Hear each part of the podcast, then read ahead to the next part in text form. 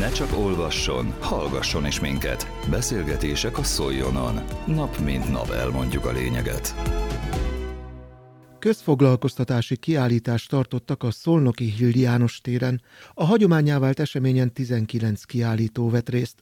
Hartai Gergely hangképes összeállításában a belügyminisztérium közfoglalkoztatási és vízügyi helyettes államtitkárát Réti Pált hallhatják. A közfoglalkoztatási kiállításoknak az a legfőbb üzenete, hogy a közfoglalkoztatók egyrészt megismerjék egymás munkáját, elismerjék egymás programjait, tevékenységét, kicserélhessék egymással tapasztalataikat, megismerhessék ezeket a jó gyakorlatokat, és fontos és legalább annyira lényeges az is, hogy a lakosság számára bemutassák ennek a foglalkoztatási formának az értékeit és eredményeit. 2011-ben volt egy nagyon komoly jogszabályváltozás, új keretek közé rendezték a hazai közfoglalkoztatást, és nem csak piacot kezdtünk el finanszírozni, hanem nagyon komoly beruházási típusú támogatásokat és eszköztámogatásokat biztosítottunk a. Nagyon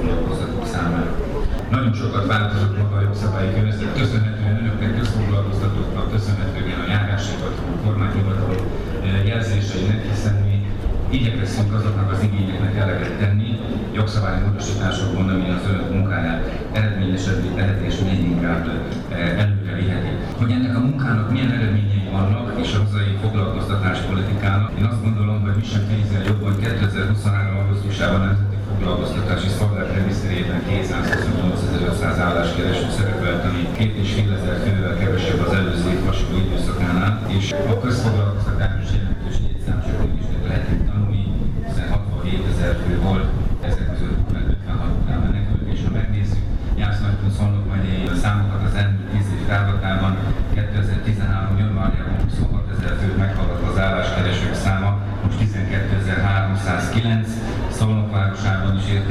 értelmezhető ez a kezdődő elmozdulás, hiszen 2013. januárjában 3850 most 23 hetedik pedig 1737 volt az álláskeresőknek a száma, és ha megnézzük azt is, Ősben beszélt arról, hogy munkaerő hiányról.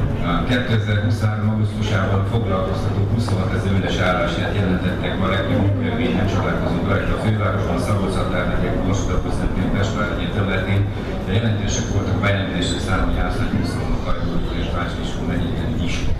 Én azt hiszem, hogy nem gondoltuk a programindításokat 2011-ben, hogy közfoglalkoztatásnak mennyi és mennyi pozitív cél fog szolgálni, hiszen területi célokat követ, értékelhető munkalehetőséget biztosít jellemzően leghátrányosabb helyzetű járásokban, és azt hiszem, hogy a közfoglalkoztatás jelentős eredményeket tudott felmutatni az innovatívok aktivizálásában, munkaszocializációs hiányosságok felszámolásában. Nagyon komoly szerepre jutott a közfoglalkoztatottak képzésének is, hiszen a közfoglalkoztatási programok mögött mindig voltak képzési programok, most zárunk egy 6 egy, egy alacsonyi képzettségek és közfoglalkoztatottak képzése projektet. A Sziászlátban Szolnok megyében júliusáig 2184 fő kezdte meg valamilyen szakirányú tanulmányok, és 6815 fő pedig sikeresen befejezte ezeket a programokat. Az előző percekben Hartai Gergely hangképes összeállítását hallhatták a Szolnoki közfoglalkoztatási kiállításról, Összeállításában a belügyminisztérium közfoglalkoztatási és vízügyi helyettes államtitkárának Réti Pálnak a köszöntőjéből hallhattak részleteket. Közélet, politika, bulvár. A lényeg írásban és most már szóban is. Szóljon a szavak erejével!